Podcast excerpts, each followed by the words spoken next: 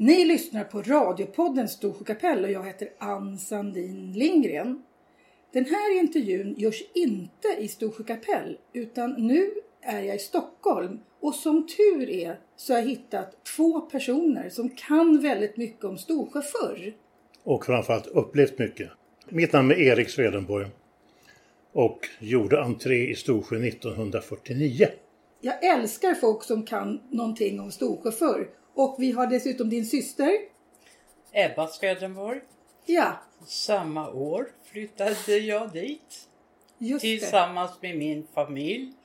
Vi var två vuxna och fyra barn. Ja. Och om ni hör någonting nu så är det Eriks hund som heter Pontus, Pontus som ligger här och fnyser lite åt oss.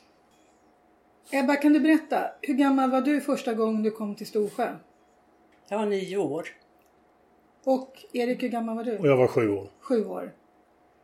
Då, då får du som var äldst berätta Ebba, hur kom det sig att ni kom till Storsjö? Jag tror att det var en slump. Det var den vackra utsikten och det var ett gammalt genuint hus. Huset var ju över 300 år gammalt, hade tidigare stått ute på Lövön och eh, flyttats så småningom in till det, den plats där det nu står. Ja, och vad heter gården? Eller Ä- huset? Äggen. Äggen. Ja. Stavat med E. Ostjägen. O- Ostäggen. Ja. Ja, och där bor idag Folke, Folke. Liljemark. Folke Liljemark. Och det huset köpte era föräldrar. ja. Av Folkes föräldrar, Gunni och Tron Liljemark. Var bodde de själva då? då? De bodde huset nedanför Manne. Aha. Där Vidar bor idag. Där, där bodde Tron och Gunni. Och där bodde Vidar, tror jag. Jag tror aldrig han har flyttat hemifrån någon gång. Ja, det är ett jättefint hus. Men hur kom det sig att era föräldrar hittade Storsjö kapell? För det var väl inte någon turist? Det ju var inte... en annons i tidningen. Vi kom från Harsprånget. Pappa hade jobbat uppe i Harsprånget över sommaren. Och hade sett någon annons i någon tidning. Och tyckte väl att Storsjö var ju lite grann på vägen ner till Stockholm. Jaha. Så vi skulle åka om Storsjö då och titta på det här huset. Så att vi kom väl dit någon, typ augusti eller sånt där. Ganska kallt och ganska blåsigt var det den dagen. Men hur det var så blev det affär och de köpte det. Så första gången de kom dit så bestämde de sig, det här köper vi. Ja, ja, jag tror det. Jag tror att det var så. Och då bodde ni som familj i Stockholm. ja. Ja. Men då var ju inte vägarna dit upp speciellt bra va? Inte alls. urusla. Urusla ja. Vägen mellan Åsarna och Storsjö var den snirkligaste väg som man kan tänka sig. De hade rallytävlingar på den vägen förr i tiden för att det var så svåråkt och det var så mycket gupp. Menar, man åkte upp för en kulle och ner och då flög man. Då flög man ja. Ja, Och på vägen hem från Storsjö kapell, Storsjö till Stockholm, så spydde man alltid vid Torsborg. Det, Det var, var, så, det var som att trycka på en knapp. det var som att trycka på en knapp. Ja. Men vad tyckte ni om som barn då Ebba? Hur var det att komma till Storsjö? Vad tyckte ni? Vad, vad minns du första gången? Jag minns starkt att vi hade väldigt svårt att förstå språket som talades i Storsjö. Ja. För att det var helt andra ord. Jag menar konro, vasslo, Ursäkta? konro, Vad är det för någonting? eh, spindel, vasslok, vattenpöl Jaha. och så vidare. Jag menar det var helt andra ord. Mycket mer dialekt då va, än vad vad det är idag. Idag är det ingen dialekt alls. Jag tror att man är för influerad av tv och radio. Och tv fanns inte på den tiden. Utan då hade de kvar sitt ursprungliga språk. Men då skulle ni alltså ha det som fritidshus? Ja, Erik, var det vanligt med fritidshus i Storsjö kapell? Det var väl inte... fanns inget. Det här var, det här var ju det första huset. Vi var ju de första turisterna överhuvudtaget som slog oss ner där. Bortsett från Gertrud Nilsson som hade bott där ett antal år. Hon som höll på med, med korgslöjden. Men, men annars var vi de första som kom dit. Hon som var lärarinna, Hon som lärarinna, ja. mm, som har skrivit böcker. ja precis. Och vi kom till ett hus som var Jag ska inte säga att det var ett dåligt skick men alltså vinden drog rätt igenom huset. i Ja. alla fall. Så att inte var det väl mycket till värme. Och vi satte igång, eller mina föräldrar satte igång en upprustning och renovering utav huset. Gjorde de det själva? Nej, den som huvudsakligen gjorde det, det var Gustav Liljemark. Alltså farbror till Folke och Vidar. Han var väl lite grann eh, hovleverantör där. Som snickare. Och det jag kommer ihåg, det var första vintern. Första sportlovet vi skulle vara där. Februarilov hette det på den tiden. Och då var det både Ebba och jag, föräldrarna, och så var det Eva näst äldsta som hade en kamrat med sig. Och så skulle vi bo där. Och jag tror inte att mina föräldrar hade gjort sig en föreställning om ett, hur kallt det kunde vara, hur mycket snö det kunde vara, hur mycket snö kunde driva och så vidare. Det stora fönstret, där blåste det rätt igenom ju. Så att eh, efter första natten så fick de skaffa fram masonit och spika för hela fönstret.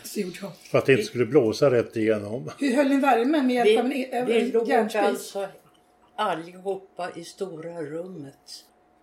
Vi var sex personer Ja. och sex sängar som stod där. Och fönstret blåste ut. Pappa var ju tvungen att gå ut i ladugården och hämta den här masonitskivan mitt i natten Mitt i natten. och spika upp. Och jag menar, han själv höll på att flyga iväg Oj. när han gick över täkten. Hur höll ni värmen? Var det med hjälp av en vanlig järnspis då eller? Och en plåtspis stor som en sån där kexplåtlåda som fanns förr i tiden. Så det var inte, inte särskilt stor. Så fanns det en köksspis också. Men det var ju helt otillräckligt ju. Eran familj, ni har ett väldigt fint namn.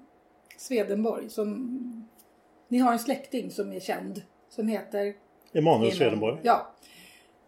Var det här liksom en vanlig grej att man kom till en liten by och bor i sånt här hus? Var ni vana vid såna här förhållanden? Bodde inte ni ganska fint i Stockholm? Det gick ingen nöd på oss i Stockholm men det gick ingen nöd på oss i Storsjö heller.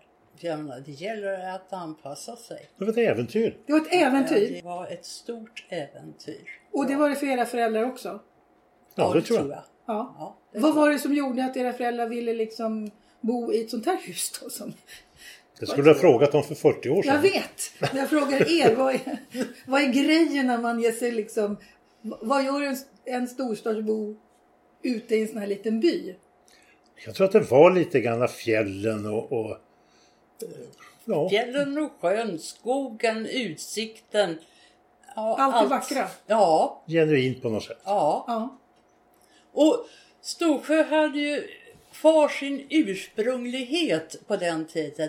Det var inte någon utflyttning Nej, utan det var fullt i folk det var det ja. i hela byn. Jag tror att det var en 300 personer på den tiden va? Ja. Nu är det Ja. 100.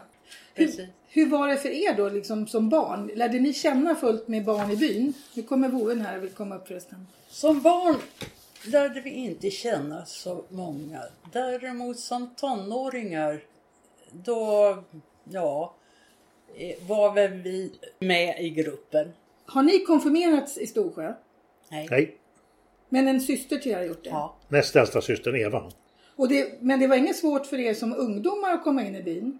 Jo, det var det. Alltså, för hela familjen så var det för att vi blev aldrig ska jag säga, en utav dem. Nej? Det blev inte det. Vi var alltid stockholmarna och komma utifrån. Men menar, det gick att etablera relationer till människor. Men vi fick nog själva liksom i mångt och mycket ta initiativet. Om det skulle bli någon relation. Kom det fler turister efter er? Var det många som köpte hus? Nej. Inte, inte vad jag vet. Nej. Inte så länge vi var kvar. Nej? Vi var ju kvar fram till 1963, 4 eller något sånt där. Och då var, hur gammal var du Erik då? Jag var väl 22, 22 år tror jag. Och Ebba, då var du? Ja, två år äldre. Ja. Men ni var i alla fall där som ton, äldre tonåringar Ja, och ja. åkte? Ja, Oh ja, oh ja. Och ni var också och fjällvandrade, åkte skidor, åkte skoter, fiskade, gjorde allt det Skoter. här. Skoter, skoter fanns fanns inte. inte. Det fanns inte skoter? Nej, Nej. nej. Åkte skidor? Vi åkte skidor. När vi kom till, till Storsjö skulle du veta att då fanns det det fanns inte en frys i hela byn så vitt jag vet. Det fanns en bil och det var droskan. Och det var en sån här gammal Volvo-sugga. Ja, och va- varubilen. Alberts. Albert hade varubil, han hade lastbil. Men vadå, eh, hade ingen i byn bil? Nej, Nej, två. Två bilar. Men alltså, var, alltså familjen hade inte bil, man bor i en by som Storsjö. Ja, vi hade bil. vi hade bil. Men hur tog de sig till Ljungdalen till exempel? Ja, då fick de ju antingen åka buss eller så fick de åka droska. Bussen gick en gång per dag. Nej, två gånger per dag. Nej, det gick... Post, postbussen Ja, och sen. Expressen som den hette. gick Mm. på kvällen. Just det, just det. Och Expressen det var en kombination på ungefär som lastbil och buss. Och den övernattade i Ljungdalen så den gick tillbaks på morgonen sen.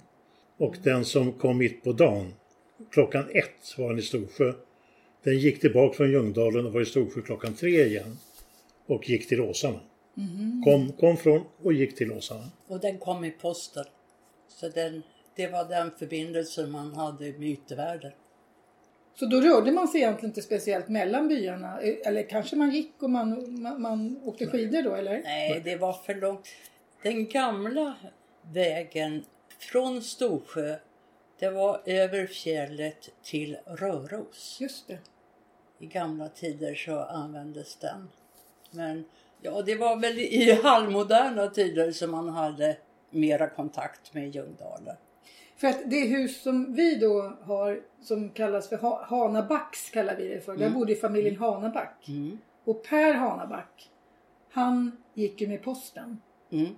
Men han gick. Till Och Tos- det- Tåssåsen ja. Ja, han gick dit och åkte skidor va? Mm. Och det måste varit en bra bit. Han cyklade till avtagsvägen sommartid. Mm. Och sen gick han därifrån. Och då fanns det ju inte mer än stig upp till Tåssåsen. Ja. Nej. Sen vintertid, jag vet inte, åkte han skidor Jag, hela han, vägen? jag tror att han Ja. åkte skidor faktiskt. Ja. Det var en bra bit att åka det. Vad minns ni från Hanabacks? Inte mycket. Jag har inga minnen egentligen ifrån Haneback. Jag vet var de bodde och jag vet vad de hette. Men något mera har jag inte minne av. Det jag kommer ihåg, och det var väl delvis grundat på andras berättelser. Och det var ju Paul Hanebacks eh, starka önskan att bli en betydande person i Storsjö. Han skulle bli kommunalpolitiker, han var hängiven socialdemokrat. Eh, Ombudsman tror jag han var. Ombudsman var jag precis. Eh, Det var en sak man kommer ihåg och sen så kommer man ju ihåg den lilla konfrontationen mellan honom och Gunni. Det var nämligen så här att Paul Hanaback tyckte om att liksom ha lite grann koll på sin omgivning. Så att när det var mörkt på kvällarna så kunde han alltid liksom smita förbi något fönster och, och liksom titta in. Det där tyckte man inte riktigt om. Och Gunni, Liljemark, Vidars mamma, Folkets mamma, hon tyckte inte om det där. Så när Paul Hanaback kom en kväll och kikade in så fick Gunni se det här. Snabb som en vessla upp på övervåningen. Och så tog hon en potta med nattstånden potta, öppnade fönstret och hällde rätt över huvudet på Paul Hanaback. Det är såna här historier man får höra i Storsjö. Det är jätteroligt. Jag, koll, jag kollade med, jag pratade med, med Lars Liljemark häromdagen och frågade om han kommer ihåg den här historien. Oj, och bensan, den kommer han ihåg. Jag tror alla kommer ihåg. Alla kommer ihåg den. Ja, ja. Tron och hela familjen Liljemark lärde ni känna då i och med att ni bodde i närheten. På deras liksom familjegårdar runt omkring. Vad minns ni från dem då? Första chockerande upplevelsen det var Tron Liljemarks 50-årskalas. Kommer du ihåg, kommer du ihåg det? Va? ja. Oh ja. Det skulle vara ute i kornladan. Och kornladan ligger, man eh, står ner på vägen vid, vid sjökanten. Så låg kornladan till höger och bostadshuset ligger till vänster. Och där skulle det vara 50-årskalas. Och eh, vi blev inbjudna. Och alltså det var ju något helt främmande för oss det här. För det första var det ju ett, ett supande utan like till det här 50-årskalaset. Och det, det fick vi ju lära oss så småningom att, att praktiskt taget alla 50-årskalas gav ju anledning att, att kröka rätt, rätt rejält. Även begravningar brukade resultera i rätt mycket brännvinsdrickande. Och det var många som kom till den här 50-årsfesten. Oh ja, oh Det ja. var öppet hus. Öppet A- hus. Alla var välkomna. Alla. Och man, Alla. man fick mat också, eller Ja. tog man med sig mat? Var det knytkalas eller? Nej, Nej. man bjöds på mat. Ja. Jag, tror inte, jag tror inte att man bjöds på brännvin men alla hade ju sin flaska i bakfickan. Och sen kunde de liksom gå ut runt hörnet och, och, och supa ihop. Ja. Och sen så hade man ett eh, litet kapell som spelade en bas, dragspel och fiol. Och även det här kapellet eh, fyllnade till under kvällen. Eh, han som spelade fiol, jag kommer inte ihåg vad de hette, men han som spelade fiol han blev väl mest påverkad. Men honom stagade de upp i hörnan. Så han liksom hade stöd utav två väggar. Men han kunde fortfarande spela. Och sen var det ett par stycken i sällskapet som skulle roa sig rått på hans bekostnad. Så ut i Manne Liljemarks ladugård som låg precis bredvid hämtade en kalvklubba. Och räk... Det var en kalvklubba Kalvklubba? Ja. Jo, det är en klubba som de eh, klubbade kalvarna med. Så att de dog? Ja, slakt alltså. Eh, och då hade de tagit en trästubbe och satt en skaft på det. Ja, och sen så räknar de då stockarna på insidan. Och sen räknar de lika många stockar på utsidan. Och så klappar de till med kalvklubban. Precis i höjd med den här fiolspelarens huvud. Nej, Så han stöp ju som en gris på han, insidan. kun, han ja. kunde ha dött. han kunde ha dött men han överlevde. Han överlevde. Ja, alltså det var ju, det var ju ri- riskfyllt och rått gjort ju. Ja, precis. Det här är sån här rikt... Det här snackar vi om fester. Ja, Det här är rikt- det är verkligen. riktiga fester. Verkligen. Sen- Begravningen var likadana, Ja. bröllop var likadana. Det var vad man roade sig med. Man hade inte någonting annat. Hur gamla var ni då? Ja, 50-årsfesten det var väl första året, alltså 1950 då, eller 51 möjligtvis. Så det var vi alltså, jag var väl 8-9 då, och Ebba två år äldre. Ja, Vad tyckte ni om det då? Chockerande på något sätt, fast det var ju så väldigt främmande för oss. Det var ju så mycket som var främmande. Det var bara en sån sak som det hade, att det bara fanns en enda bil i byn. Det var jättemärkligt. Ja. telefonen fanns inte. Det Nej. fanns en växel Just det. och man fick ringa till växeln. Växeln var öppet mellan nio på kvällen och så stängde den och öppnade sju på morgonen. Sen var det vädret som hade direkt telefon till SMHI eller vad de Ja, det var Östlund som hade den väderstationen. Ja. Ja, Det var därför Precis. Storsjö var känd för kallast i landet. ja, precis. Och nu är det Burtnan som kallar sig för kallast i landet. Ja. Varför är det de som har väderstation? Ja, precis. Jag har ju varit med om en bra bit över 40 grader och då är det kallt alltså. Ja, då var man tvungen att vända sig mot solen så att man fick lite värme. Annars så drog det ihop sig i hela skinnet. Och näsan drog ihop sig och allting. Ja, precis. Nu har det varit ganska kallt i år faktiskt där uppe. Det var 30 minus flera gånger. Fast det var ingenting kanske om man är van vid Det, 40. det var bara vanlek. Fast det roliga tycker jag i, i, i Härjedalen är att när det är kallt så känns det inte lika kallt som det gör ibland här i Stockholm när det bara är minus Nej, fem. nej, För det är så precis. fuktigt här nere. Det här är torr luft. Ja, Så man precis. märker inte hur kallt det är. Nej. Är det några andra personligheter ni kommer ihåg? Har ni något mer att berätta om tron och familjen Liljemark? Det var en liten rolig sak om tron. Tron var ju väldigt intensiv i allt han gjorde. Och eh, när han skulle snickra så, så hände det då och då att han slog spiken snett. Men han brydde sig inte om att dra ur spiken för att slå i en ny utan han liksom bara krökte till den och klappade till den. Och då sa han att ja fan i, ja fan i. Han var en bråttom människa. Okej. Det skulle gå väldigt fort allting. Och sen var det post där också va? Ja, Det var hans fru som skötte den mest. Ja, det, var hon, det, var, det var hon som var utsedd utav postverket. Så hon var postföreståndaren. Men jag tror att Tro nästan jobbade mer än vad Gunni gjorde. jag tror det. Gunni hade nog med alla sina barn, hon hade ju fem stycken. En, två, tre, fyra, fem, ja. Och sen eh, hade hon ju lagård. Och lagården låg på, eh, vid Östegen. Så att hon fick vandra dit. Och mjölka korna. Och ja, mocka ut och allt möjligt sånt där. Hon skötte lagården helt själv. Och sen fick hon gå med mjölkspannen tillbaka hem. Så att hon hade nog lite att göra. Och Tron var ju lite ofärdig ju. Han hade ju fått någonting i en höft någon gång ju. Och hade väl lite svårt för tyngre kroppsarbete. Så han fick ju ta på sig posten då. Och folk kom dit till huset och hämtade post eller? Ja, Man gick- hade, man gick man dit. hade fack Aha. eh, som man låste upp och hämtade ut sin post. Och posten öppnade klockan, Ett. klockan ett. Och utanför Vidars hus idag då, så var det en, en grässlänt upp mot Mannes hus. Och där låg halva Storsjö och väntade på posten. Ja. Och det, var så mär, det var så märkligt. Alltså, dit kom en massa karar praktiskt taget varenda dag. Och så satt de där i gräset och utbytte nyheter. Och sen öppnade posten. Då häm- då hämtade de sin post och så gick de väl hem sen. ja, för det var väl det som var nyheterna för att man samlades på torg eller man samlades någonstans. Mm. För det fanns ju inte så mycket annat sätt att få nyheter. Nej. Nej. Nej. Nej. Så det där var en samlingspunkt i Storsjö. Ja. Det och affären. Affär. Ja, och då ja. fanns det flera affärer på Två. den tiden. Två. ja, Konsum och Kon- Konsum och. Ers. Ja.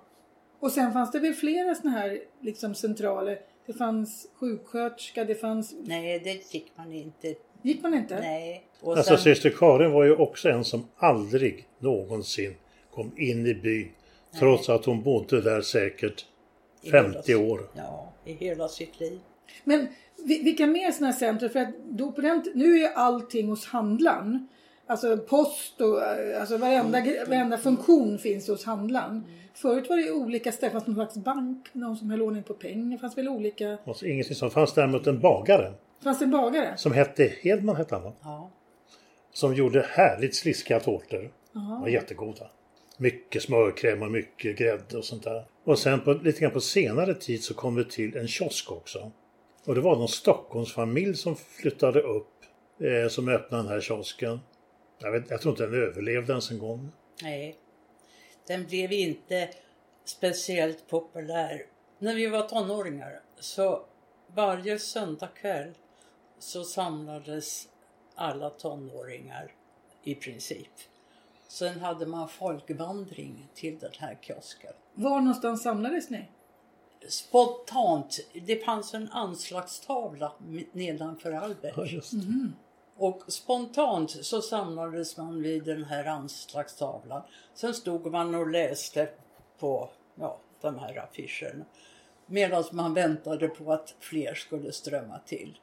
Och sen gick man den här långa raksträckan och den här kiosken bodde väst i byn.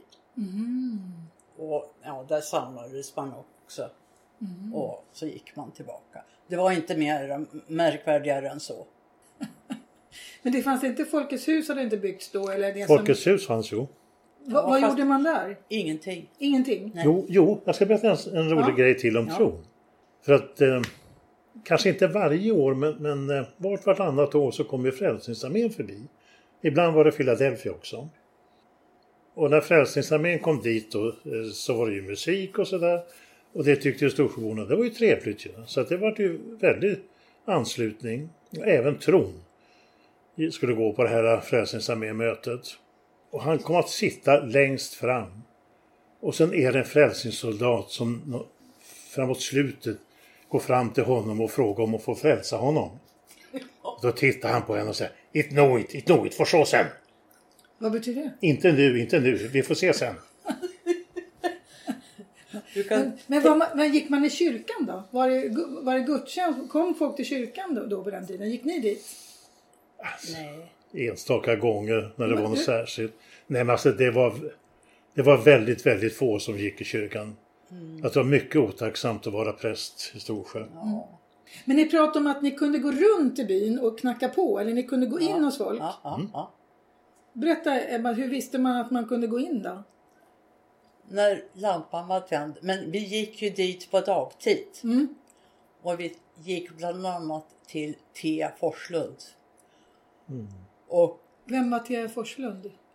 Andershögen. Jaha, okej. Mm.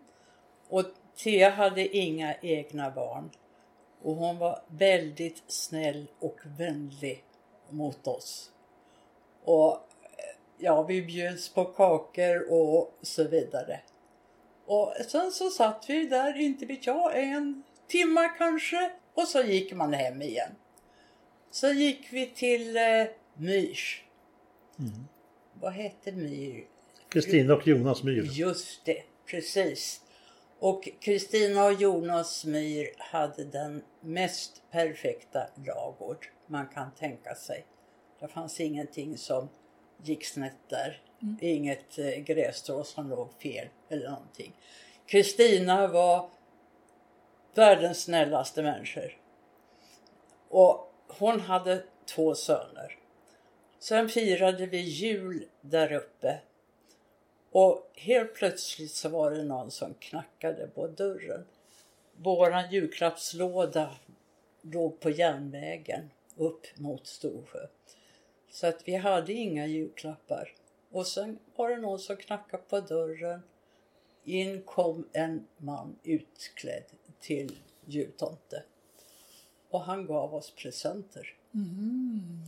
Och jag kommer ihåg att jag fick fina vantar. Det var alltså såna här hemstickade med massor med mönster på. Oh. Komplicerade. Vad du fick det vet jag inte. Jag kommer inte ihåg det ännu. Och vi vet, jag tror att det var Kristinas ja, söner.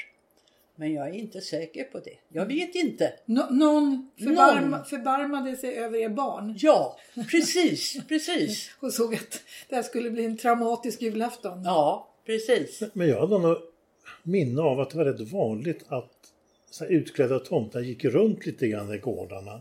Så att det inte bara var vi som fick besök utan även andra. Och dessutom så skulle det bjudas lite grann på en liten julsnaps när man besökte gården. Så jultomten kunde få lite för besväret. Ja. Ja, och hålla upp värmen sådär. ja. Ja. Men sen när ni då blev tonåringar, gillade ni att åka till Storsjö? Oh, ja. Det gjorde ni. ja. Vad var det som gjorde att ni gillade att åka till Storsjö? För det första så kommer jag ihåg eh, mina barndomsminnen. När, eh, vad heter, eh, vad heter han som vi befö, beförde med? Halvar. Halvar. Halvar hade inga barn och han var väldigt, väldigt barnkär. Ogift. Ogift. Hade levt ensam. Halvar Andersson. Mm, hade levt ensam hela sitt liv. Sen skulle vi beföra.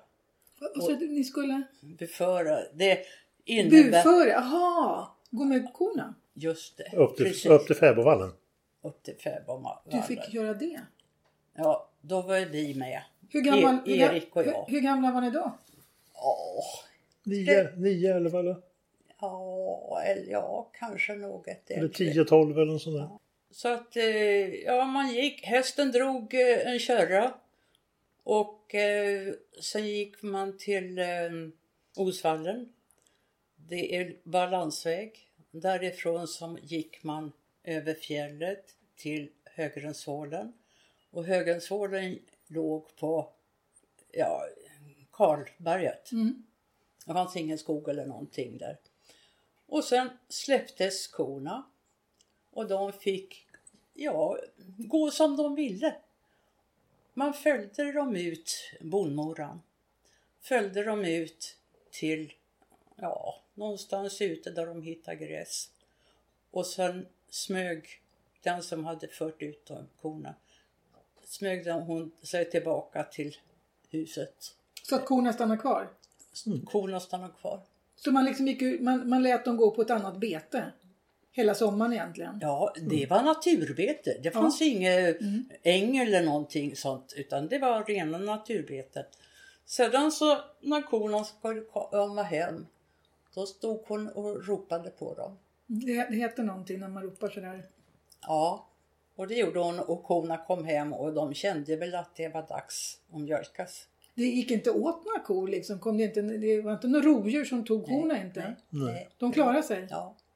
Jag tror att en kalv vid något tillfälle försvann för dem. Men eh, ja, det, det fanns ju björn men det var inte på nära håll.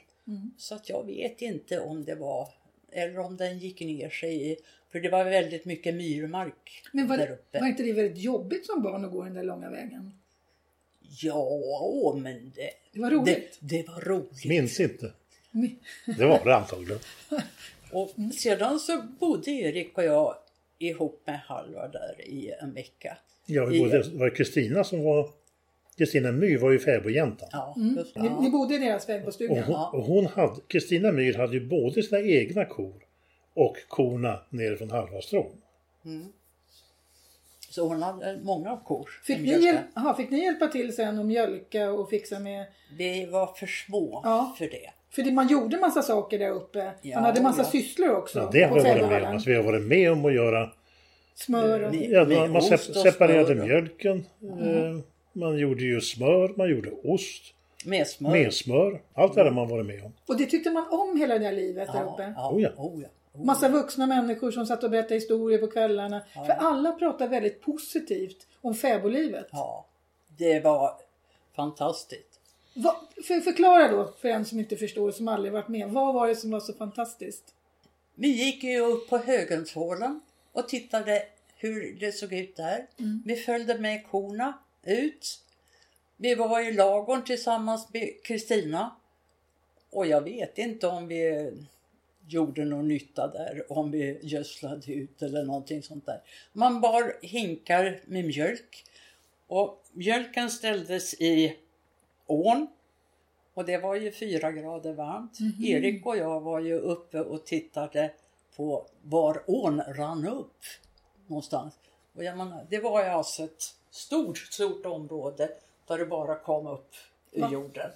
Jag vet inte riktigt vad man sysslar med men det var ett lugnt liv, ett mycket trivsamt liv och ja, Och de som var fäbodjäntor där uppe, de, de liksom hade ett socialt umgänge på, på kvällarna huvudsakligen, eller kanske även på dagarna. Så de träffades och drack väl kaffe och Pratade. pratade trevligt tillsammans. Man ingick någon slags gemenskap, arbetsgemenskap allihopa. Och Ja. även barn gjorde nytta. ja, Och Kristina, hon trodde på troll. Och vi, vi skojade med henne, Ebba och jag, och skrattade lite grann åt hennes tro på troll. Och hon blev alltså mäkta sur på oss. För att, jag menar, hon visste att det fanns troll, för hon hade ju sett dem. Ja, men det är väldigt mycket sådana här berättelser finns det om knytt eller småfolk eller... Och hade hon sett dem så är det klart de fanns. Sen var det vid ett tillfälle som eh, det var en kalv som var för liten som föddes på äggen. Och när den hade växt till sig så fick vi ta den här kalven i band och gått, gå till Västsäten med den. Och den skulle vara där då. Kommer du ihåg det? Ja. Och eh, ja, vi var ju uppe i Högrensålen också. Och, ja, vi var nog på väldigt många fäbodar. Och vi gick ju ja, till alla, nästan alla fäbodar. Ja. Den enda, den enda fäboden där inte jag varit, det var ju Särbovallen. Som ligger en bit ovanför Hosvallen. Men annars tror jag vi var allihopa där. Men, men det här var när ni var barn. Men sen när ni var tonåringar, vad var det som lockade då med Storsjö? Åkte på dans på lördagen. Var någonstans? Ljungdalen, eh, Funäsdalen, Ljusnedal. Då hade, ni kör, ni körkort eller vadå? Blev ni körda Nej, nej, det var, ja, ibland var det ju då droskan i byn. Och då var det ofta Arne Karlsson som körde. För att eh, bror Åslund som ägde droskan, han ville inte köra på nätterna. Han var för gammal för det Mm, där livet. Men Arne var ju lite grann, eh, han var inte jämnårig men alltså, i alla fall i samma härad. Så han tyckte kanske att det var kul då, att köra runt på de här eh, dansföreställningarna. Men sen vet jag att mamma körde ju gäng ibland. Och då låg Men- hon och sov i bilen. Oj! Var det, var det trevliga danstillställningar? Märkliga företeelser. Men vad var det för slags dans då? Var det, va- var det vanlig, vad var det för någonting? Var det fiol och dragspel eller vad var det för slags musik? Ja, det var fiol och dragspel ungefär. Eller var alltså det- små, små, ka- små kapell på en Jazz tre, eller? tre, fyra personer. Nej, inte var, inte var det jazz inte. Nej, det var ju i alla fall mitten av 50-talet så att det var väl lite granna modernt så att säga. Det var det. För 50-talets tid. Men sedan så, den här taxin, mans alla ungdomar, alla, nu överdriver jag, stuvade in sig i den här taxin och sen åkte man dit och sen var man på den här dansen. Och sen när man åkte över Flatruet och hem det var världens vackraste hemväg. Jag menar, solen gick upp över Helagsfjällen. Himlen var röd. Och det här såg ni som tonåringar? För det är inte alla människor, alltså ungdomar ser ju inte alltid hur vackert det är. Jo, men jag såg att det var vackert. Jag kommer ju ihåg, det finns ingen som har så vacker hemfärd som vi Storsjöbor.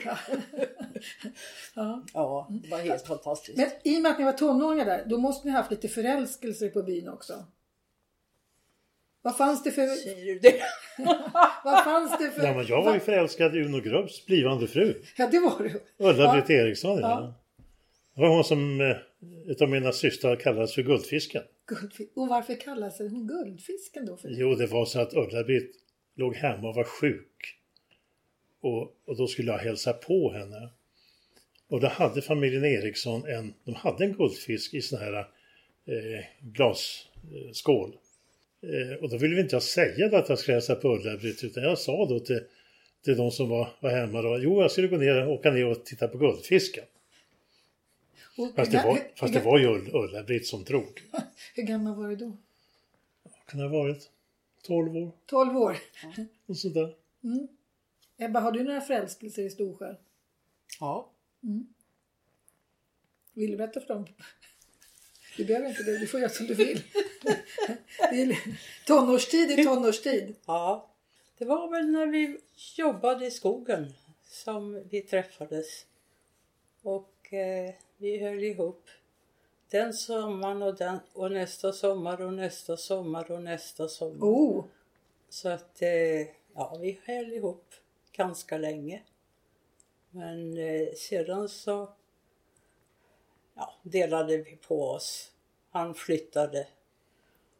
Och ja, det var det som drog också till Storsjö. ja väldigt mycket. Och jag upplevde väldigt mycket tillsammans med honom. Eller tack vare honom. Ja. Och du, du vill inte säga vad han heter? ja, det vet alla ändå. Det, det var Kurt Östlund. Och ja, han bor inte kvar i Storsjö nu. För, för det är tonårstiden är ju tiden då man ser skönheten hos de andra ungdomarna. Eller hur? Ja. Och de ja, ser en själv. ja. Du menar, du menar att det var bara då man älskade? Ja, men det var ju då, det var ju de första förälskelserna som var bäst. Eller hur? Ja, ja, precis. precis. Men ni jobbade, säger du, i skogen? Mm. Ni hade sommarjobb i Storsjö? Mm, mm. Var det lätt att få det? Ja, det var inga svårigheter. Hur fick man det? Det vet jag inte. Det var pappa som ordnade. Vad fick ni göra då för någonting? Skogs, skogsplantering och Ja. skogsröjning. Ja, Var det bra, Sly, slyröjning. Jaha, var det bra betalt? det tyckte man ju som barn. Men man hade ju inga referensramar. Så för de pengarna som jag tjänade där, då köpte jag en moped. Jaha. Och det gjorde alla ungdomar egentligen som jobbade. Det har stort sett varenda en berättat när jag frågar vad gjorde ni när ni gick ut skolan? Alla jobbade på något, på ett eller annat sätt med, i skogen. Ja, ja. Ja, det tror jag. Det var skogen och mjölken från korna som höll byn igång. Och hade det inte funnits ja, skogsarbete då hade eh, byn dött, dött mycket tidigare. Vad har ni mer för roliga minnen från när ni var barn? Jag kommer en, en sak som var väldigt fascinerande. Jag återkommer till det här med syster Karin. Alltså att kunna bo och verka i byn i 50 år utan att egentligen bli accepterad som en av. Men hon var ju så att säga en stor auktoritet. Menar, hon, det var ju hon som förlöste. Hon förlöste alla. Ja, hon var ju barnmorska hon var distriktssköterska. Hon sydde ju sår och hon... Närmaste läkare var ju Svenstavik. Och det var ju var det 14 mil bort eller 13 mil bort. Och jag menar, syster Karin gjorde ju väldigt mycket på delegation. Ja. Det vill säga hon ringde till, till doktorn i Svenstavik och han sa jo, jo. Och så gjorde hon det. Och det var en ganska kärv människa. Men samtidigt eh, ganska kärleksfull individ. Och så hade hon två stycken uppvaktande kavaljerer. Den ena var John Jonsson och den andra var Gustav Liljemark. Och de två de tävlade om hennes gunst. Jag tror att de spelade ganska skickligt på de här två männen. För hon fick väldigt mycket tjänster utförda. Ebba och jag kommer väl ihåg en sommar där syster Karin hade hittat en råtta i sin brunn. Och jag, vet hur, jag vet inte hur upprörd syster Karin var men Gustav Liljemark blev ju väldigt upprörd över den här råttan. Så att han engagerade Ebba och mig så att varje dag så skulle vi gå med, med vatten från Gustavs brunn ner till syster Karin. Men vi var inte mer än i tioårsåldern och sådär. Och det var ju alltså en promenad på, vad kan det ha varit, en och en halv kilometer, Ja, två kanske. ja, ja två kilometer. Och Gustav hade tyckt, han tyckte ju själv att han hade byns finaste vatten.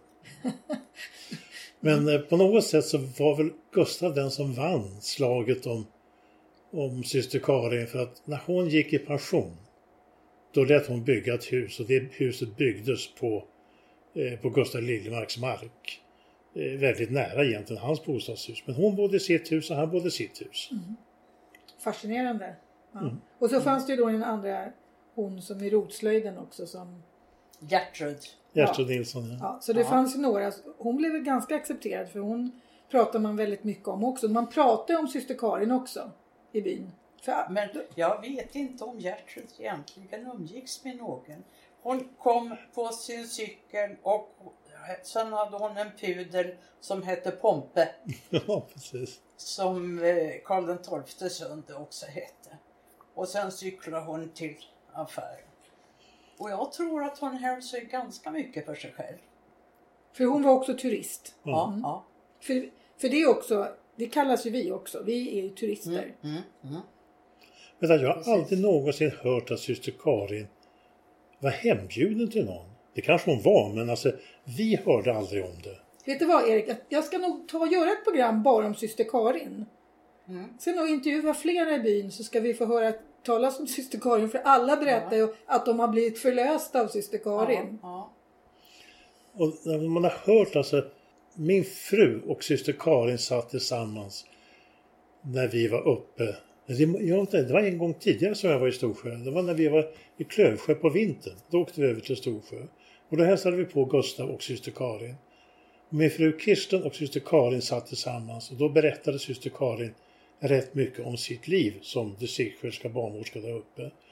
Och jag menar hur hon har alltså åkt i, i släde på nätterna för att förlösa eh, både icke-samekvinnor och samekvinnor. Och Riktigt kärvt alltså. Det har vi glömt bort. Vi som åker till stora sjukhus. ja Det, precis. har- det har ju sagts om syster Karin att det var någon föderska som, som klagade på att det gjorde ont. Och då lär syster Karin ha sagt till henne, det skulle du ha tänkt på då. nu var det för sent. Alltså, alltså Erik, du är väldigt duktig på att berätta historier. Det är du också Ebba. Så jag, jag kanske, kommer ni på mer historier, då kommer jag hit igen. Så fundera ut fler historier om Storsjö. Ni, Ja, alltså en, en person som, som jag kommer ihåg som en väldigt trevlig och tilltalande person och det var ju Per Johan Liljemark. Det var alltså bror till, till Manne Tron och pappa till Lars Liljemark. Och Per Johan han var fjärdingsman. Och fjärdingsman det var en, jag säga, en icke polisutbildad person som eh, som var så att säga engagerad utav staten eh, med någon slags polisiära uppgifter. och det fanns ju fjärdingsmän över hela liksom, riket. Det var ju liksom Ja, det, det, fanns, det, var, det, var, det var lo- liksom land, typ, typiska landsbygdsföreteelser. Lokal polis. Ja, kan man säga. Mm, Och eh, det var ju bara det att det var ju rätt känsligt att vara fjärdingsman för att hände det någonting i Storsjö, ja men det var ju väldigt lätt att det liksom blev man fick anklagelser om partsförhållanden och sånt där. Nåväl, Paul Hanaback fattade på, utav någon anledning agg till Per Johan. Och riktigt varför vet jag inte. Det blev till en, en strid och jag är inte säker på att det blev, att det hamnade i rätten. Men vad jag vet det var att Per Johan fick en sudd pengar. Ett skadestånd. Sa du? Ett skadestånd. Ett skadestånd kan jag säga. Och det skadeståndet använde Per Johan till att gå polisskolan i Stockholm. Och första terminen utav polisskolan då bodde han hemma hos mamma och pappa. Jaha. Och jag kommer inte ihåg hur, hur lång tid det tog att bli polis men sen blev han alltså fullvärdig polis och hamnade då i Åsarna. För att i Storsjö fanns det ingen polisstation. Och det fanns ingen fjärdingsman efter honom utan då var det Åsarna som gällde. En liten kul grej förresten, apropå poliser. Det hände ju då och då att det var alltså typ inbrottstjuvar och liknande som rörde sig de där trakterna. Gjorde det? Ja, jag tänker inte så mycket på Storsjö men och då skulle de då undkomma polisen och då slog de in på vägen från Åsarna till, till Storsjö, Ljungdal och Funäsdalen. Nu är det bara det att det finns ju inte en enda avtagsväg. Nej, precis. Så det var liksom bara att sätta en polis i var ändan och vänta. Förr eller senare kom de. Och så många bilar fanns det inte. Nej. Har Roland berättat där Manne åkte genom isen? Nej, Eh, Erland han satt vid köksbordet. Erland Lorin. Ja. Mm. Och tittade ut över isen. Och konstaterade. Det är en man ute på isen. Men fanken, han drunknar! Så Roland sprang, eller Erland. Erland sprang ut och lyckades rädda den här mannen. Och det visade sig vara Manne över 90 år. Usch. Och mannens första kommentar var Rädda ni sparken, rädda ni sparken! det gjorde de. Det gjorde de. Det finns många bra historier i Storsjö. Ja. Ja. Ma- Manne för övrigt hade någon slags eh, eh, liten sommarsysselsättning. För vart och vartannat år så spikade han en nytt brädlager på huset. Va? För han trodde liksom att han skulle öka isoleringen på det sättet. Jaha. Så att det huset där hade väl antagligen en fyra, fem brädlager. Och inte vart det så mycket mer isolering för, för det där inte. Men mannen trodde på det. Ja, det huset som ni köpte, det renoverade ni alltså så det blev ganska fint. Ja, ja. Och det var tätt till slut i alla fall. Ni Nej. frös inte där? Jo, jösses vad vi frös. Vi bodde ju på övervåningen. Och eh, Erik satte vi och eldade i den här lilla kaminen som vi hade. Det här var på vintern. Och det var ju 23 grader eller 25 grader varmt på övervåningen när vi somnade. Men när vi vaknade på morgonen då hade den här kannan med vatten frusit till is. Frusit is. Ja. Så det är kallt. Var kallt. Och ni fick också gå ut på utedass när det var som kallast. Ja. det förekom någon gång ibland att det blåste, att det blåste storm. Och utedasset låg bakom ladugården. Och då fick vi spänna rep mellan, mellan dasset och boningshuset. För att ni skulle kunna hitta dit och inte Just blåsa bort. precis. Precis, ja framförallt hitta tillbaks. Hitta Ja. och hitta tillbaks. Ja, för det är farligt ibland på vintern när det, när det blåser upp. Oh, ja. Går man tre Oh, meter så ser man ju inte vilket håll man ska gå. Nej. Nej. Det finns ju folk som missar hus.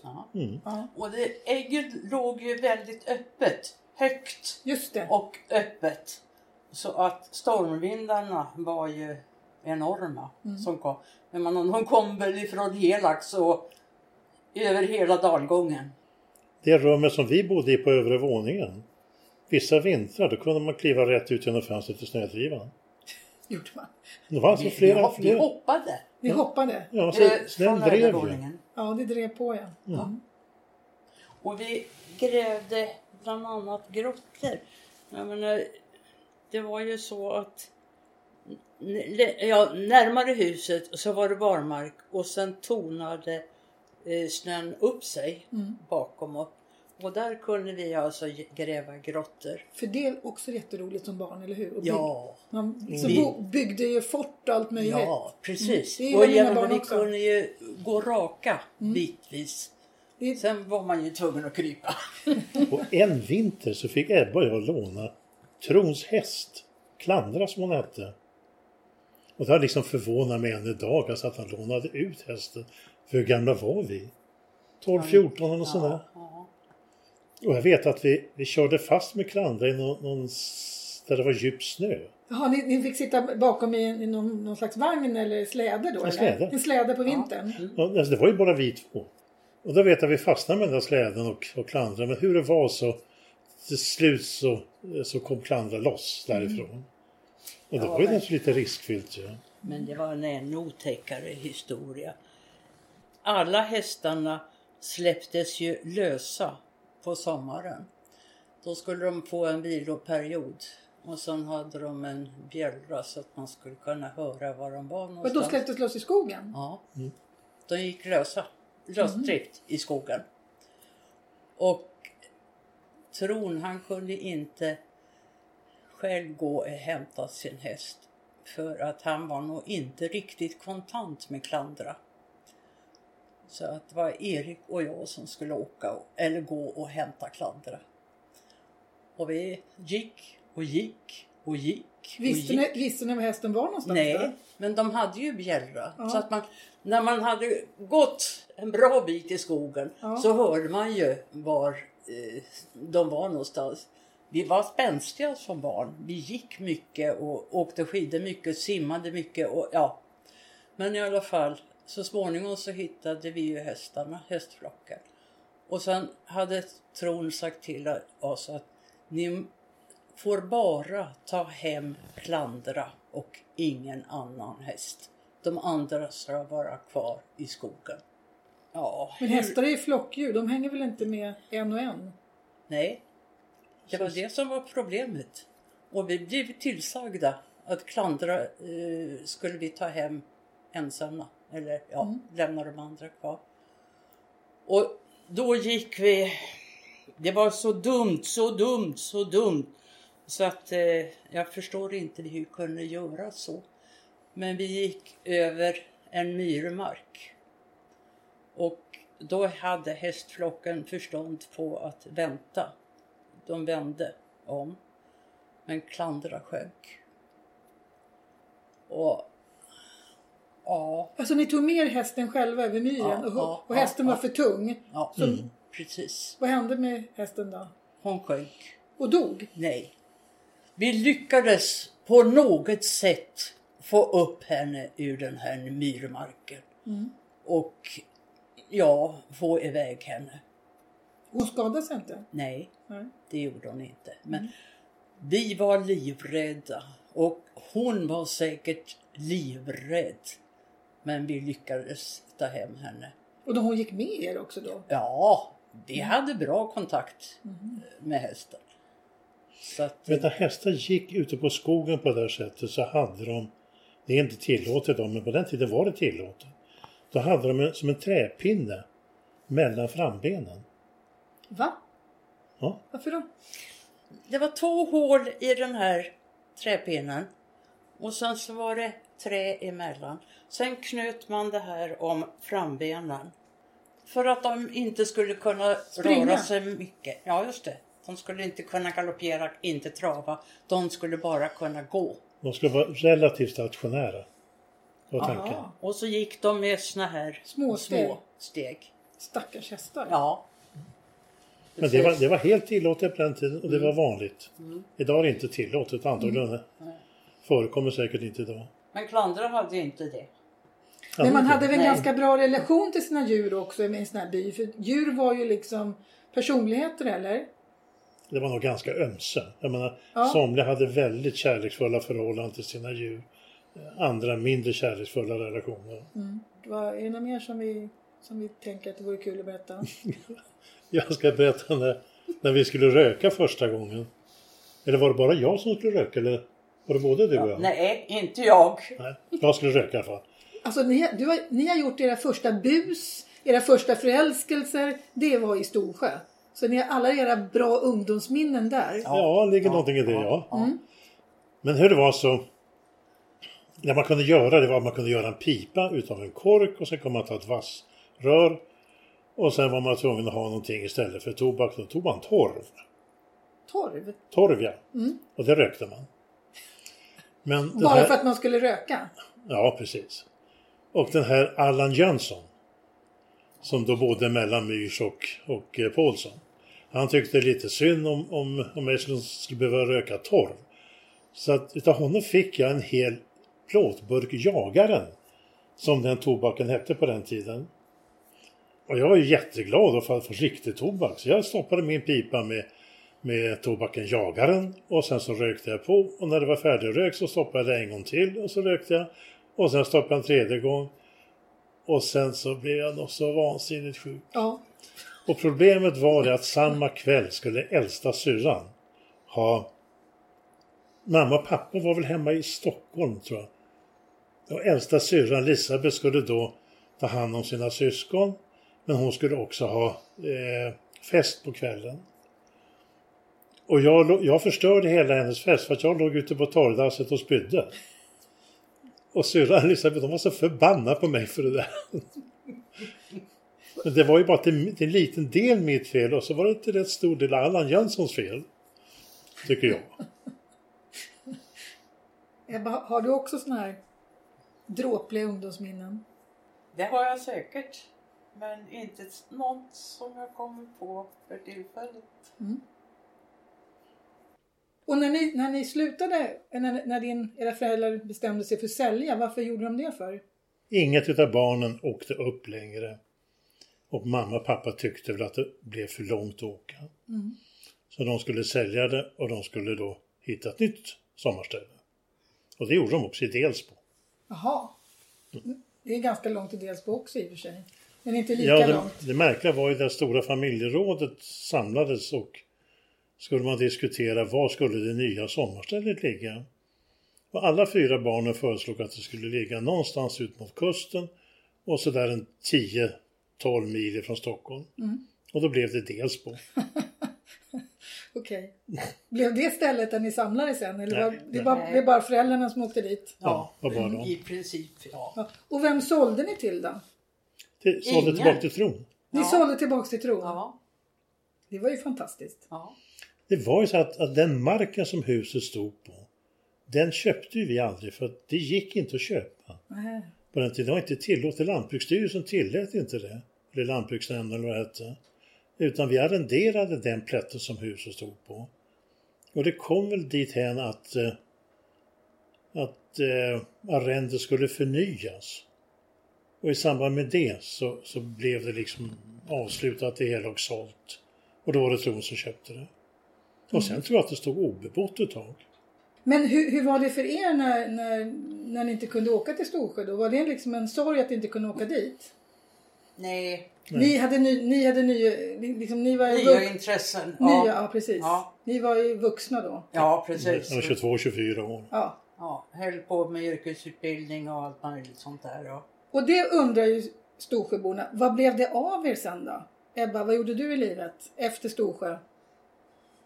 Jag är utbildad barnavårdslärare och har jobbat som det i olika former. Här i Stockholm?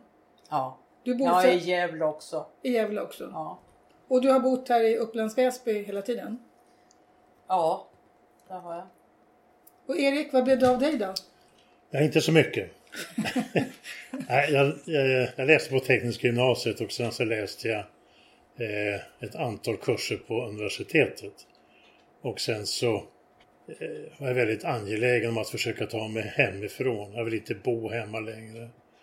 Eh, Vad va, va, va, var hemma förresten? Var bodde ni någonstans när ni var hemma? Stocksund, norr om, norr om Mm, Stockholm. Eh, så jag började jobba eh, innan jag hade avslutat några universitetsstudier. Och sen dess har jag jobbat. Jag har jobbat huvudsakligen inom IT-världen. Och har ni varit tillbaka till Storsjö? Har ni sett hur det förändrats? Har ni varit där och besökt Storsjö, Ebba?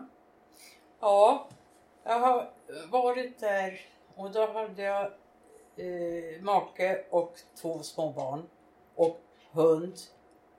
Och vi, det var på vintern, på ett februarilov.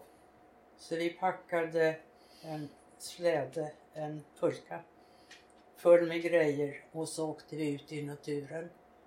Och då var det höga, så höga snövallar. De hade ju snöslunga. Så att eh, jag kommer ihåg att eh, Elsa Paulsson varnade oss för eh, telefontrådarna. Oj! Se till att ni inte åker på telefontrådarna, ni får huka er. Va? Vilket år var det här? Ja, jag vet inte. 50 år sedan ungefär, tror jag. Så du, men du har inte varit tillbaka i modern tid i, Jo. till Storsjö? Ja. När var det? Det var väl, eh, jag skulle gissa att det var 10 år sedan. Ungefär 10 år sedan. Hur var det att se Storsjö då? Kände du igen dig? i Storsjö då? Vad hade Ja. förändrats? Mycket. Jag tycker, tyckte att det var ganska deprimerande egentligen. För att eh, det var ödegård på ödegård på ödegård. Och sen så träffade jag på några, jag gick en promenad och så gick, träffade jag några gamla gubbar. Och de hade jag säkert känt igen i min ungdomsdag. Men nu kände jag inte igen dem längre. Och de känner inte igen dig heller? Nej, Mm. det gjorde de inte. Så att vi bara passerade Ja. varandra och ingenting mera. Nej. Erik, har du besökt Storsjö? Ja, jag har varit tillbaka två gånger. Eh, ena gången så övernattade jag på fiskekampen och i stort sett åkte igenom Storsjö. Träffade väl lite grann eh, gamla bekanta Tycho, en av bröderna Jonsson i Långäggen. Erikas son. Eh, några stycken till var det jag träffade. Jag var borta och hälsade på Moen. Sen så åkte och då var jag ensam. Eh, sen åkte jag med, med fru eh, för ett år sedan genom Storsjö. Och då stannade vi hos eh, Folke och Vidar eh, under några timmar och sen fortsatte vi. Och eh, ja, alltså min, min bild av Storsjö det var ungefär som, som Ebbas bild. Man konstaterade att det var, ju- det var alltså äldre människor. Det fanns inga ungdomar kvar i byn egentligen. Alla ungdomar hade flyttat. En- Den första som för övrigt flyttade från Storsjö, eller en av de första, det var ju Tore Liljemark. Näst äldsta brodern, alltså yngre broder till Vidar och äldre till Folke. Alla tyckte synd om honom för att han var nämligen allergisk mot hö. Så han kunde inte ägna sig åt jordbruk. Nej. Så han var tvungen att åka till Stockholm och läsa. Så han gick på Stockholms tekniska institut och blev ingenjör. Och det, det märkliga var liksom att alla tyckte synd om honom. Ja. Sen så fick han lite efterföljare. Jag vet eh, eh, Beta-Olof Betanas son. Eh, han försvann ju därifrån och eh, läste väl i Umeå tror jag, blev läkare i Umeå. Han blev läkare ja. Ja. Och det, det är man väldigt stolt över i Storsjö när han berättar om olika personer. Bengt Lindström nu som är... Det har varit, Konstnär. Ja, han, det är en fantastiskt stor utställning som håller, håller på att åka runt nu. Där man sätter Storsjö på kartan. Och då ska jag tala om för det har kommit in flera unga familjer nu i Storsjö. Fast det gäller ju att hitta jobb. Ja, Och det är det som... När jobben försvann så försvann ju människorna. Och det var ju också så att alltså, skogsbruket ändrade ju karaktär helt och hållet. Ju. På vår tid så var det ju avverkning varje år ju. Det var, fanns en kontinuitet. Men den finns inte i skogsbruket längre. Nu kommer maskiner och röjer av ett hygge och sen åker de hem igen. Och sen, det är ju ett program på tv här när eh, storskogsägarna lurar av bönderna Exakt. skogen. Exakt. Och det var, Det gjorde man även här. ja, det var vad som hände i Storsjö också. Ja. Och det De finns flest- berättelser även på poddradion hur man liksom med ett kjolstyg som de säger lurade av. Ja, Alltså man, man lurar av dem stora delar av skogen. ja, ja precis. Ja. För att det har varit väldigt diskutabelt i vad mån man faktiskt lurade. Ja, Eller om folk inte förstod. Ja. Mm, det kan man ju säga. Ja. Men det finns nu lite framtidshopp vill jag då tala om så att de som lyssnar på den här podden också förstår det. För att nu kommer ju bredbandet. Nu- vill jag fråga dig Erik, du som jobbat i IT-branschen. Tror du på att bredband till glesbygd i Sverige kommer att göra någon skillnad när man kan sitta överallt och jobba? Jag kan inte svara på det faktiskt. För att ytterst ute så är det man kan säga att bredband kan vara en förutsättning men sen är det ju väldigt, väldigt avhängigt individerna. Jag menar somliga människor har förmåga och andra har inte förmåga. Så enkelt är det. Om ni ska summera era minnen av Storsjö. Är det en viktig plats i era liv? Det var ju väldigt positivt, för oss var det ju en väldigt positiv tid. Det var ju vår uppväxt.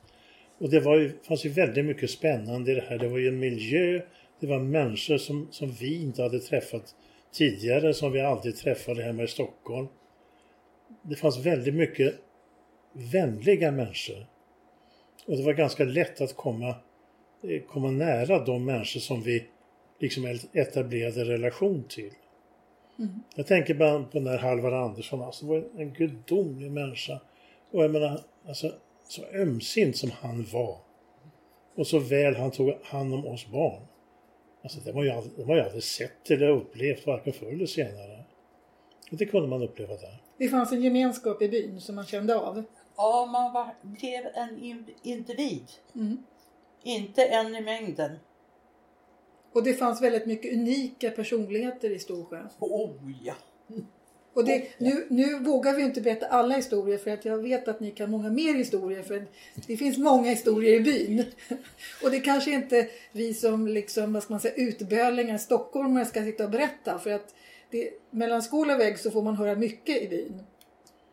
Det finns mycket att berätta men som sagt det kanske inte passar sig för, för offentligheten. Nej, jag ska nog försöka hitta några riktiga Storsjöbor som kan våga säga de här berättelserna efter det vi har hört på byn. Jag kom på en sak som jag inte har frågat er. Jag har inte frågat er vad era föräldrar hette. För de som minns era föräldrar. Håkan och Kerstin. Och vad hette era syskon?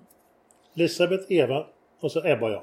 Bra, så att de som sitter här och försöker komma ihåg vad hette era föräldrar så att de får veta det. Och hunden hette Nalle. Och hunden hette Nalle. Vad, vad var det för hund? Jämtspets. Nej, gråhund. Och gråhund. En gråhund. Okej. Mm. Då får jag tacka dig, Ebba, och dig Erik, för att jag fick komma hit och intervjua er om, om Storsjö. Och kommer ni på något mer så ringer ni så gör vi fler program om minnen kring Storsjö. Eller om ni kommer på tips på människor jag, ni vill att jag ska intervjua. För att jag har ju tänkt att ta mig igenom alla hundra byborna och jag har ju ändå kommit en tredjedel på väg så att jag är nästan i mål känner jag. Tack så mycket för att jag fick komma hit. Tack! Tack. Ni har alltså lyssnat på radiopodden Storsjö kapell och jag heter Ann Sandin Lindgren.